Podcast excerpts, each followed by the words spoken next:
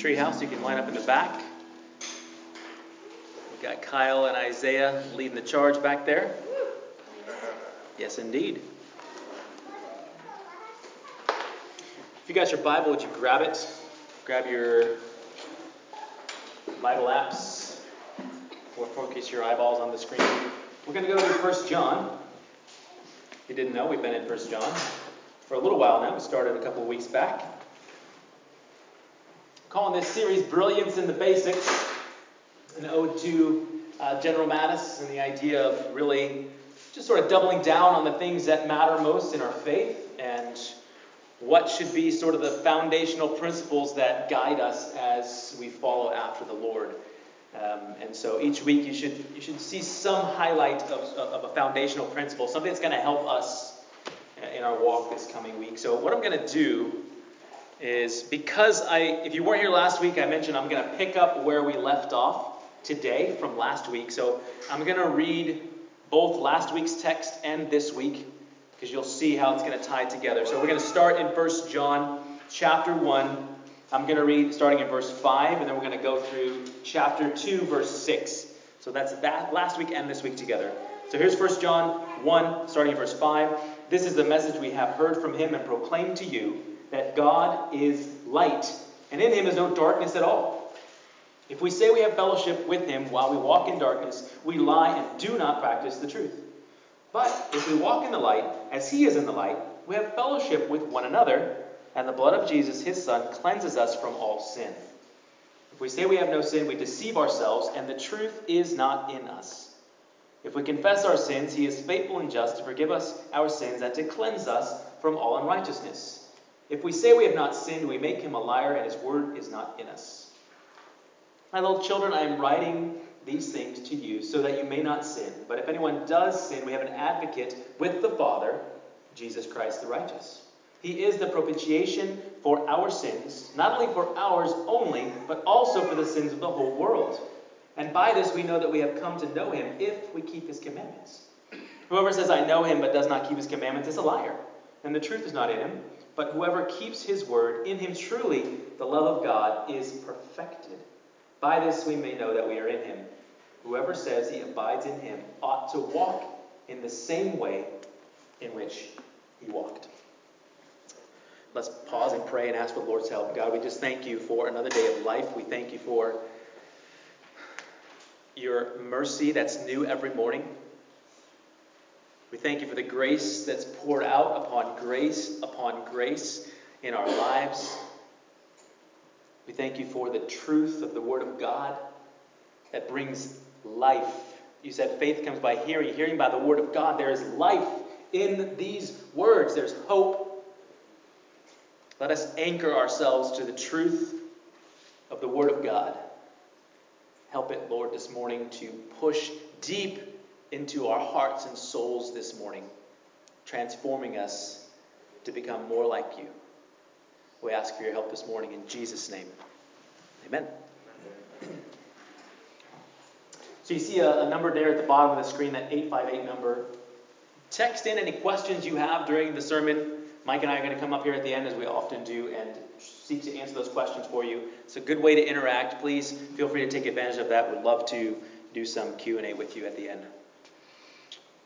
Okay, so just sort of by way of review, I know there were, were some people out last week. There are still some that are sick. You know, we're, we're in an interesting season right now. But I, I just I want to spend a little bit of time up front this morning kind of reviewing where we were because, as I mentioned, it's going to just dovetail into where we're going this morning. And so here's where we were last week. The basic foundational principle, the thing that's going to help us is this. As creator, God's authority permeates, gets into all of life. And He determines spiritual light and darkness. As the creator, He has the authority to do that, and He does that. He says, This is right, this is wrong, this is light, this is darkness. That's His prerogative. In other words, God is entitled to set the standard for human life and to judge every person according to those standards. Amen? Amen. I know it's a kind of a challenging thing. But he says, at the very beginning of the passage, This is the message we have heard from him and proclaimed to you that God is light, and in him is no darkness at all. He is a creator, and he sets the tone. That's why I called the sermon last week Walking in the Light as God has defined it. That's our, that's our aim, that's our goal. Walking in the light as he has defined it. His standards, not ours.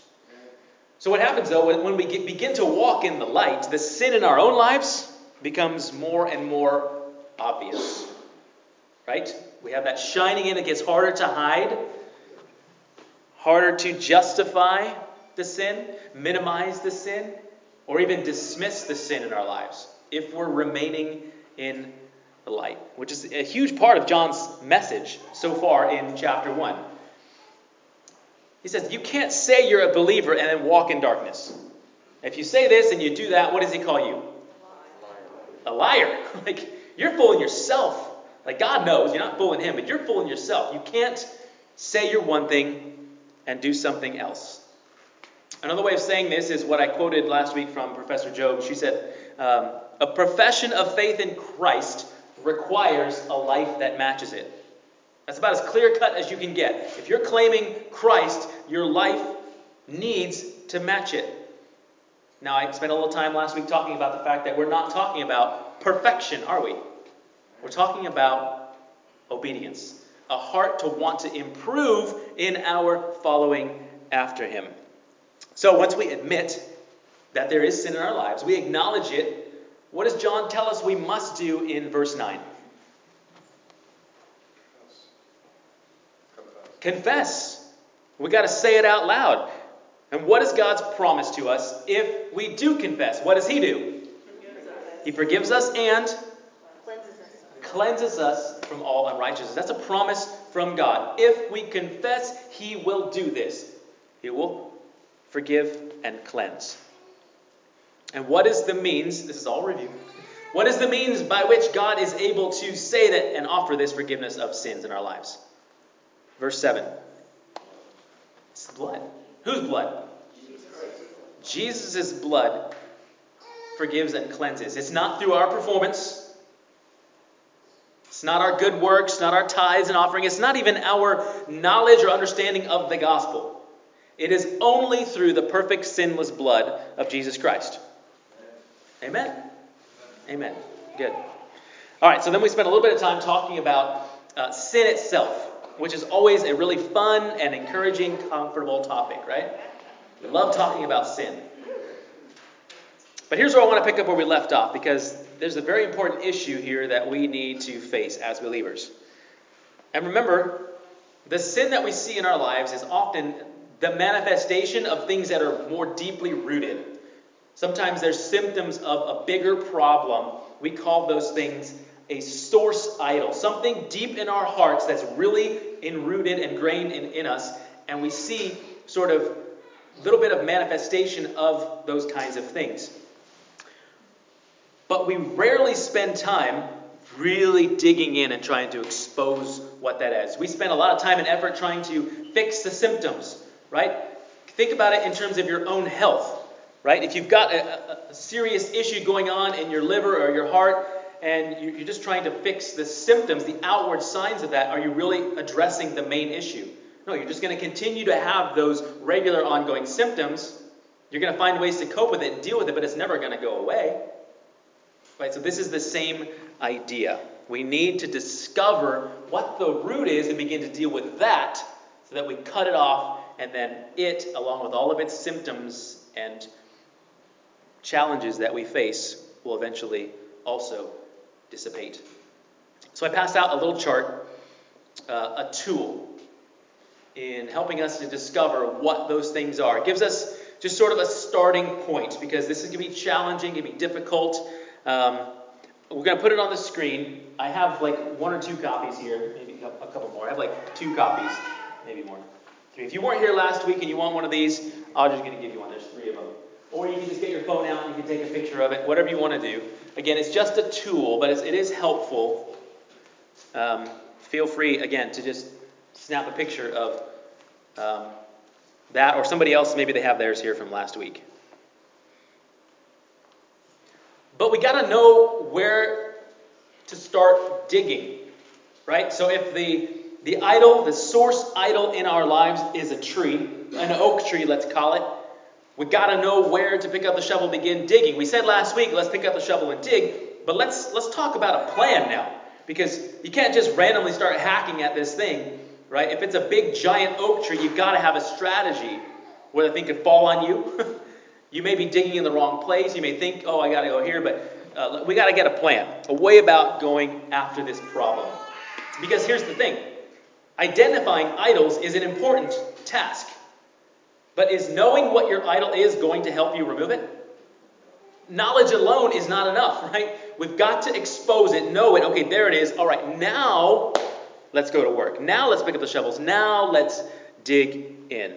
And so Darrin Patrick, whose book this um, this little chart comes from, he says we are only changed when we begin to turn from idols and turn to worshiping Jesus. And he gives three tangible steps in how we begin down this path. And so I'm going, to, give us these three steps in this process. So once we're asking these hard questions, and so if you weren't here, we've got comfort, approval, control, and power. These sort of four key core ideas of where maybe a lot of our sin comes from. I'll tell you right now, one I struggle with the most is comfort. I like being comfortable. Doing hard things kind of is a, a bummer sometimes. I just want to be, just leave me alone, man. I'm, I'm good over here by myself. That's an idol in my life that I serve because, yeah, I don't, I don't want stress and demands. Who wants that? I want freedom, privacy. But sometimes people feel hurt. They're like, why don't you care? Why don't you why don't you enter into this hard season with me, right? Or, or sometimes, I, yeah, boredom is a really big thing. Like if you're comfortable, you're just kind of sitting back, watching life go by, and it can be boring, uneventful. And so this is an example of that root core thing. And so once you begin to walk through that and say, okay, yeah, I, I struggle with one or, or more of those things. Approval is another one that a lot of people, myself included, struggle with from time to time. All right, let's let's determine what that is, and then step one in dealing with our idols is name it. Name your idol. So now we're talking about praying to the Lord specifically about the thing in your life that is an issue. You say out loud to God, I have been serving the idol of comfort. Admit to God that you have sought after that idol instead of Him, that you've served that idol instead of Him, that you have allowed it to dominate your life for far too long. And then you ask for forgiveness, you repent, and ask, Lord, remove this thing from my life. Now that sounds a little bit harsh, perhaps. But it's the equivalent of moving, removing, I should say, a cancer from your body. It's invasive. It's painful and it requires healing. Sometimes it requires going in multiple times to continue to remove pieces that come back again and again. It's a process. Only here, it's the Holy Spirit who is the surgeon, right? Who's doing the cutting and the removing. But we need to get on the operating table. Last week I said we need to pick up the shovel. That was one example. Now I'm telling you we need to get on the operating table and prepare ourselves for the process of change. Because let me hit you with a little bit of knowledge. Sometimes we don't want the idols in our lives taken away. And why is that? Because we like it. We like the way our idols make us feel and the promises that they give. Get on the operating table. Position yourself through honest, spirit led evaluation, shining the light in there. Okay, this is it, Lord. I've served this thing. That's step one. Next, after you've said it out loud, we're going to neuter your idol. Now, that word may draw to mind a couple of images. Doesn't matter. But I like it because the definition of the word includes something that I think is really helpful. It is the idea of removing the force or effectiveness of something. You're basically cutting it off at the knees. You're removing the force and effectiveness of something. So, to neuter your idol is to cut it off and remove any power that it has in your life. How do we do that, you're asking? I want to neuter these idols, but I want to get it out. I'm going to come straight out of the book. This is the book that I'm referring to. It's Gospel Eldership. It's fantastic. Um, okay, so we're talking about neutering our idols now. Here's how we go about that. This is in prayer. Step one identify how weak. God, this idol cannot deliver what it promises. It fails me time and time again. It has not done for me what you have done. You just say, look how weak this idol is. It promises all these things and it never delivers. It's weak. Next, you identify how dangerous they are. God, this idol has enslaved me. It exerts influence and mastery over me. It wants to destroy me. And the longer I serve it, the more deeply it grips me. It's dangerous. We have to know what we're messing around with. Right? It's not just some casual relationship with this thing, it's doing harm. What's the next thing? Identify how offensive. God, when I serve this idol, I spit in your face and tell you that you're not enough. I dishonor my Savior and his sacrifice for me on the cross. Despite all you've done for me, this idol is more beautiful and fulfilling to me than you. This is how we neuter the idol. We call it out for what it truly is it's weak, it's dangerous, and it's offensive. So once we name it and we neuter it, what's the third thing we need to do? We need to replace it. Look, this stuff is hard. Challenging, to say the least. And you're going, man, this is two weeks in a row. What are you doing to me? Listen, if we're going to be effective in the mission of God, effective in the mission of God, then we've got to undergo some serious transformation in our lives. And the goal really is to remove as many obstacles as possible from our path to serve Him more fully. And, and all of this, my friends, is for our good and for God's glory. Now, does that mean that God doesn't use us until we're all patched up? No, of course not. Not in the slightest. I told you last week, this can be a years long process. But the more that we have cleared out from our path, right, the more effective we will be in the work the Lord has for us. All right, so name, neuter, replace. So, what are we replacing these idols with? Of course, the Sunday school answer is correct, which is Jesus. Yes, and amen. Good, good with that. But more specifically, because sometimes we need to be a little bit more specific in that, we rejoice and appreciate and celebrate who Jesus is and what he has actually done. You see, in our repentance, we need to truly celebrate what God has accomplished through Jesus on our behalf regularly celebrating and rejoicing the freedom that we have. It can't be casual or just sort of intellectual. Our understanding and appreciation and celebrating of what God has done in our lives through Christ, the freedom and forgiveness that we have. Now we got to meditate on that.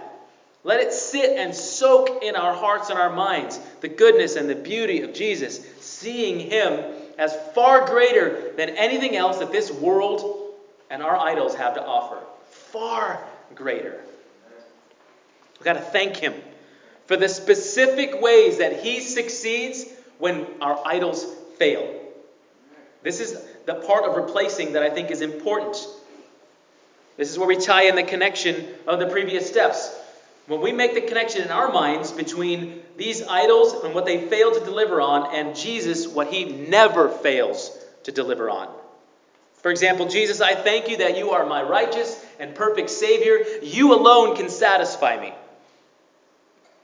The idol of comfort promises me freedom but it fails me again and again. Thank you that you are the only one that can bring me true freedom. You are replacing the idol in your heart with the one true source of what it is that idol promises and fails to deliver on. You can also find scriptures that specifically describe the kinds of promises that you're trusting in God for. Look for them, memorize them, ingest them, internalize them, meditate on them, replace them, replace those idols with the promises of God. Just go back to the main slide there with all, all those things in there. So we're dealing with idols now. We're naming it, we're neutering it by telling it how weak it is, how dangerous it is, how offensive it is, and then we're replacing it with the beauty, the majesty, the love in Christ and who He is and what He's accomplished on our behalf and the promises that He offers. Does that make sense? Yes. And I know what some of you are thinking. You're going, you're 21 minutes in and you haven't even touched the text today. right? Who was thinking that? Come on, I know some of you were. Yeah, Mike was. And I would say yes and no. Because there's a lot of overlap between these two. So let's go back real quick and I'll show you what I mean. Let's look at the first two verses of John chapter 2. My little children, I'm writing these things to you so that you may not sin. But if anyone does sin, we have the advocate with Father, Jesus Christ the righteous. He is the propitiation for our sins, and not ours only, but also for the sins of the world. So you see that the sin, the topic of sin, rather, is still very much at issue. I think these two verses summarize somewhat what the last five verses did that we handled last week. Um, with a few things to note. So I think the reason that John words it this way, especially those opening lines, I'm writing these things so that you may not sin, but if anyone does sin, is to point out that the goal is not to sin. That's the goal, that we not sin. Because some people take the fact that we're sinners out of context and say, well, if I'm going to sin, no matter what, I might as well just enjoy it and go all in. Wrong. Wrong. Paul tells us that it's wrong in Romans 6 1, 2. What shall we say then? Are we to continue in sin that grace may abound? By no means, he says. No, just because grace is going to abound, that's not a license to sin just because we know we're going to be forgiven. The aim is that we should not sin at all. Right? That's what he just said in the opening verse. Go back to verse 1, please. I'm writing these to you so that you may not sin. Of course, when we fall short, which we do every day, John reminds us what? That we have an advocate with God the Father, who is Jesus. He's advocating for us before the Father. You ever thought about that? Jesus Christ advocating for you and for me before the Father. Now, this is important when you consider other texts that tell us things that are going on before the Father. For example, let's look at Revelation chapter 12. And I heard a loud voice in heaven saying, Now the salvation, the power, the kingdom of our God, and the authority of Christ have come. For the accuser of our brothers has been thrown down, who accuses them day and night before God. So this is Satan accusing them, which is you and me, day and night before our God. Satan, the accuser, before God, regularly accusing you and me, and then who's right there? Before the Father, doing what on our behalf? We need the advocate in Jesus who is the propitiation for our sin. There's that, that word again, that fancy word. It's, it's always tricky, I think, because that one word describes and contains so much doctrine. So I, I think what we need is a very clear and healthy definition. So I'm going to read to you one of the best overviews of this word propitiation that I've ever read. It's so helpful. Comes from a Gospel Coalition article by a man named Ligon Duncan. It is fantastic. So, propitiation. What is it? Here's what he says Because of our sin and rebellion against God, Our original communion with God has been disrupted, and our persons and lives deserve judgment. The wrath of God in the Bible is the expression of His holiness in the face of our sin. Wrath is what our sin and rebellion justly deserve. Even though God is a God of infinite love, He does not show mercy at the expense of His justice. So, propitiation is the way that the loving God shows us mercy justly. In the Bible, propitiation is not something that we provide to God to get right with Him again. It is something that God provides to us that we may be justly and mercifully forgiven and accepted. And He does this at His own expense through the loving gift of His Son, Jesus Christ. Notice that Jesus is not the one who offers atonement, He is the atonement. That's what it means, the propitiation. He is the atonement. He is the one in our stead, in our place, who takes our punishment and God's wrath, which we rightly deserve by the shedding of his blood and the breaking of his body. Does a great job in describing what's actually taking place when we say that Jesus is the propitiation of our sin. And look, you can use some of this language when you go back to the process and begin to replace your idols. You can use this language and, can, and compare what your idols failed to do and what, what Jesus didn't fail to do. He stood in our place, in our stead. He satisfied the wrath of God. He forgives us. He shed his blood. These are the things that make it possible. All right, let's look at these last few verses. Let's look at verses 3 through 6. And by this we know that we have come to know him if we keep his commandments. Whoever says, I know him, but does not keep his commandments is a liar, and the truth is not in him. But whoever keeps his word, in him truly the love of God is perfected. By this we know that we are in him. Whoever says he abides in him ought to walk in the same way in which he walked. So I think these verses are really just a collection of reminders that we are called to a life of obedience, a life of doing. Listen, the language that the Bible uses to describe our behavior is this we keep His commandments, we keep His word, we abide in Him, we walk as He walked. What does that sound like? It's action, it's, it's doing, it's obedience that marks the life of a believer. But something to be very mindful of here, and keep this really close to you. The source, the purpose, the reason of our obedience. It's not our keeping of God's commands, the doing necessarily, that saves us. We know now that it's only by the blood of Jesus, by grace through faith. So, why does he make such a big deal about keeping his commandments and abiding and all that? Why capitalize on that? If that's not necessary for our salvation, why is it so important to you, John?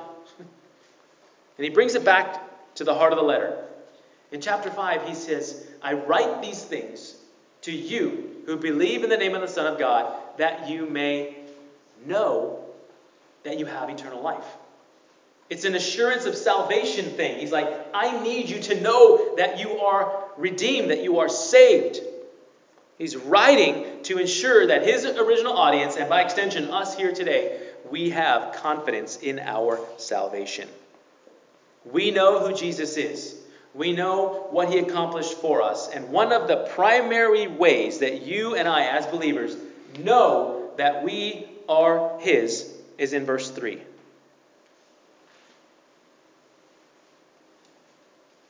And by this, we know that we have come to know him if we what?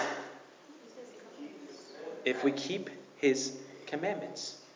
Obedience is central to the knowledge of God. When we understand really who God is, good and perfect and holy and faithful and righteous, and everything else that we know Him to be, then we understand that our Creator, man, He's worthy of all obedience and all doing and, and, and following His standard as He describes it. Now, is our obedience a condition for knowing Him?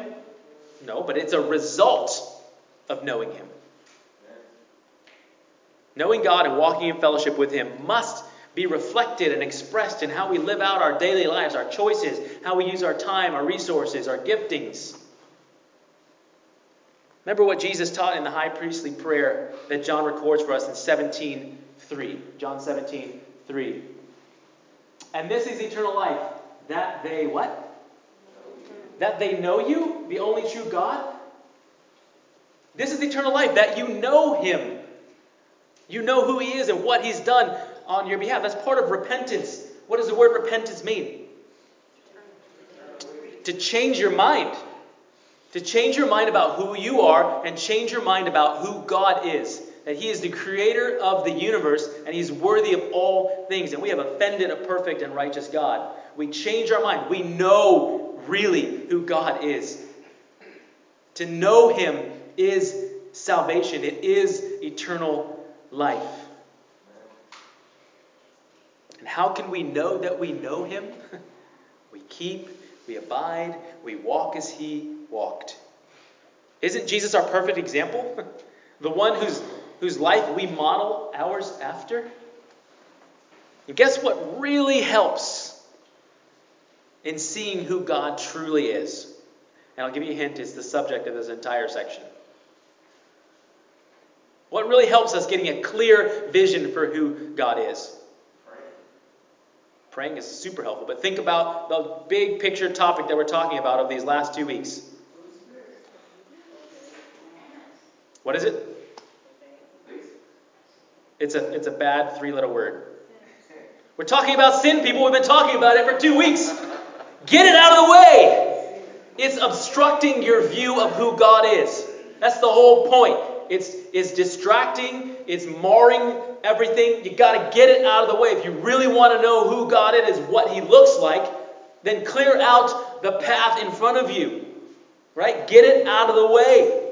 Then you begin to see the beauty and majesty and perfection of who God truly is. We confess our sins, the things that actually distort the true greatness of God. You got to allow the process of rooting out the sin in your life to clear the path between you and the Lord, that you might know Him more intimately and grow in your assurance of your salvation through your obedience of Him. You see how it all works together? Now, some of you are saying, man, this, this sounds hard. The Christian life is challenging, my friends. If you didn't know it, it's hard. Think about the language the Bible uses to describe our lives to crucify our flesh, to take up our cross daily and follow Him. These are not easy things that the Bible tells us to do. So I would offer you, my friends, that the Christian life is not comfortable. It's just not. There may be areas of your life, though, where you are quite comfortable. I know I have some. That in my mind, I have them compartmentalized. They're like, oh, these are off limits. These are my areas. God, I've got this. Don't worry about what's going on over here. No. when the light shines, it shines everywhere. But we got to be ready to have the light expose what's in our hearts. And we got to be ready for what we're going to see. Because we're probably not going to like it. So, my encouragement to all of us is that we would spend some time, some real time this week, praying and fasting if you're able to. Asking the Lord, which areas in my life do I really need to bring into the light? Which areas do I need to, to put on the operating table, so to speak? That they need to be repented of, confessed, and allowing the Holy Spirit to work in us to stir up our affections for Him. I mentioned last week, I know this is hard. Um, so if this is a lot for you, or if you're wrestling through some of these things, let's get together. I, have got the time, I've got the uh, capacity to meet. If you're just like really going, hey, I, this is all new to me or this is tough or I don't I don't know what to do with this. I know there's things in my life that I need to handle, I want to handle, I just don't know how to start. Like, let's talk about it. Yeah, we've got some practical steps in how we can walk through those things, identifying them, naming them, neutering them, replacing them. But my friends, you're not in this alone. We're committed to a community who is committed to sharpening one another, to loving one another, to walking through, bearing one another's burdens with you. And it's not that you stand up and just, just spew all of your, your garbage to everybody anytime anyone asks, but there should be some people in your life that you're walking through this with. That they know what your tendencies are, what you're really struggling with, so they can pray with you, they can intercede with you, they can be an accountability piece in all of this. Nothing makes you rely on Jesus more than admitting how much of a sinner you are and needing of his help. You're like, man, I'm jacked up. I need you, Lord, all the more. So you're not in this alone. And thankfully, Mike's preaching next week, so hopefully we'll change the, the, the topic and move something a little more challenging. I told you when we started, 1 John is riddled with all kinds of difficult things. But as I told you this morning, this is foundational. Like, this is what we do as Christians. This is part of the process. Because we get in our own way so often through the way in which we serve the things that make us feel good and comfortable that aren't God. And they keep us from doing the real work of the ministry being out among the lost, being the light in this world, the salt of the earth, who are confident about who we are in Christ. So much so that we can share that with others. It's all tied together. All right, that's enough for today. Let's pray. God, I thank you, Lord, that you are a God of peace and hope and love and forgiveness. And my prayer, Lord, is that nobody leaves this place feeling beat up in terms of condemnation from the enemy who goes, Yeah, you know what? I told you. You're just, just a terrible, awful person.